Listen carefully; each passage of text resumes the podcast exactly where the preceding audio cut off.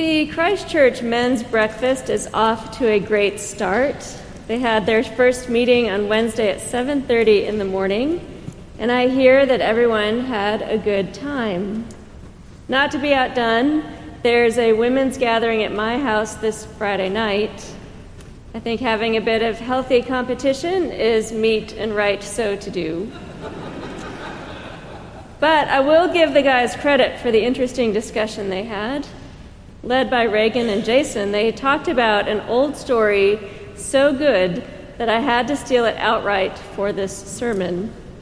It is the perfect opener for considering Nicodemus's encounter with Jesus.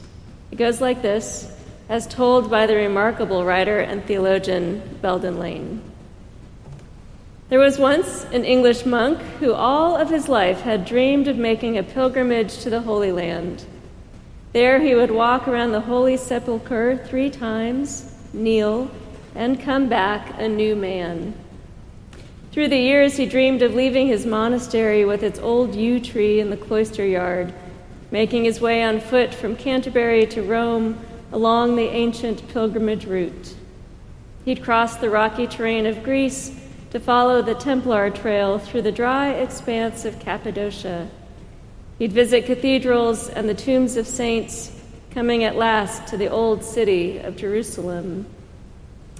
Through the years, the monk had prepared for the trip, putting away money that he received as alms.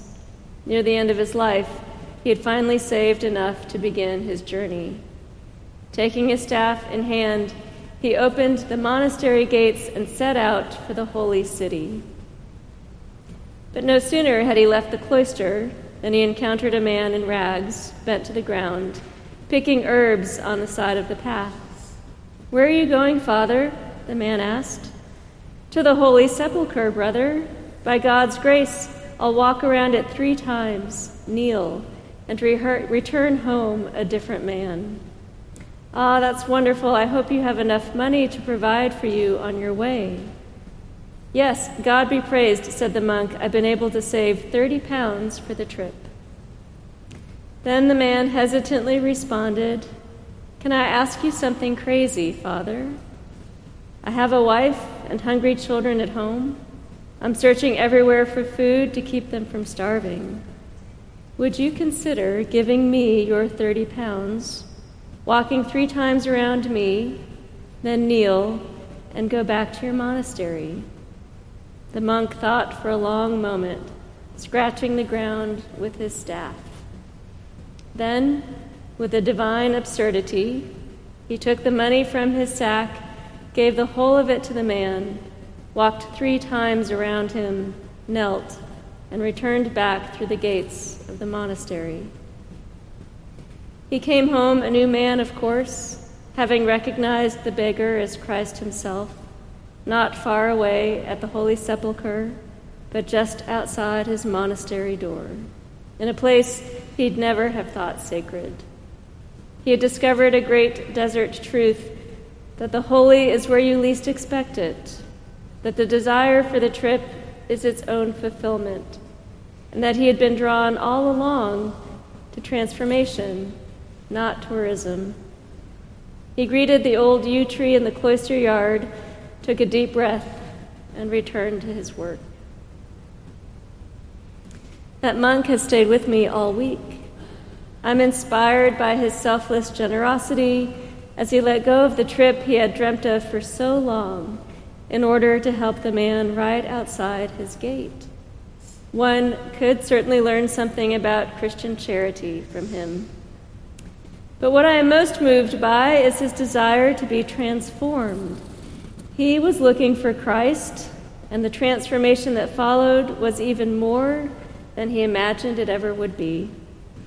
He came to see Christ in the man right in front of him, and his heart was changed forever. Nicodemus came under the cover of night to find Christ. He had heard Jesus' astonishing teachings and wanted to know more. Like that monk in the story, I imagine that he too had planned his journey carefully and thought he knew how it would go. But it was nothing like what he had planned.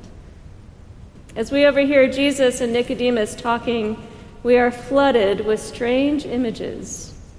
There is the wind blowing where it will, rebirth from above by water and the Spirit, and a third cryptic image. Just as Moses lifted up the serpent in the wilderness, so must the Son of Man be lifted up, that whoever believes in him may have eternal life. It's no wonder that Nicodemus struggled to understand. Take the words, You must be born from above. Rebirth, it's a strange idea. And we tend to assume that Jesus is talking about our baptisms, about being saved through a ritual. I think Nicodemus would have heard something different. The prophet Ezekiel foretold a time when God would gather Israel back together and give them a new heart. I will sprinkle clean water on you, says the Lord, and you will be clean.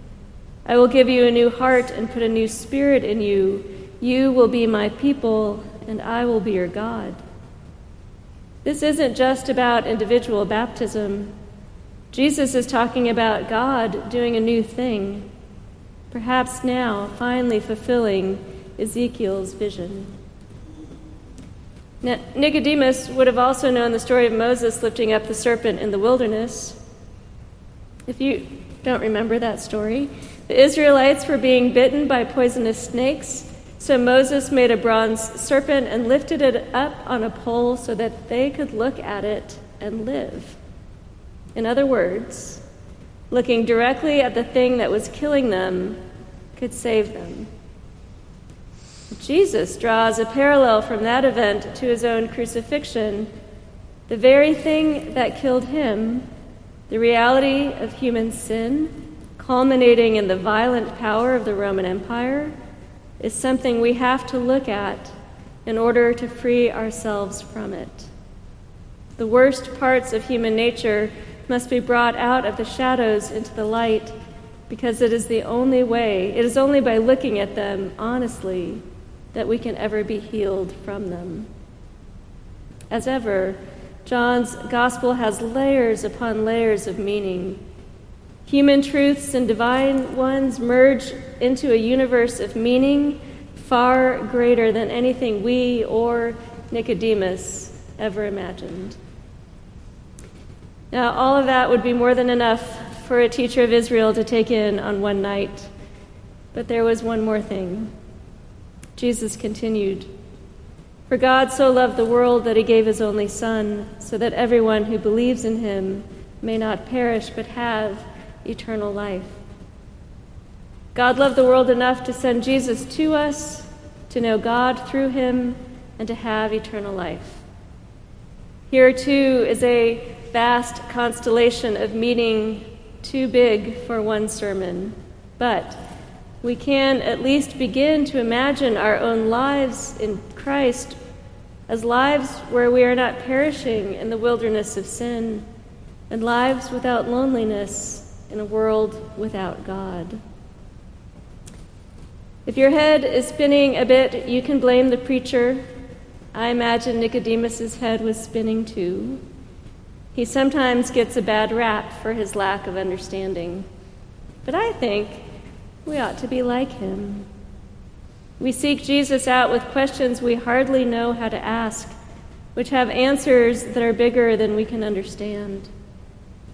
Which brings me back to the story of the monk who thought he would find Christ in the Holy Land.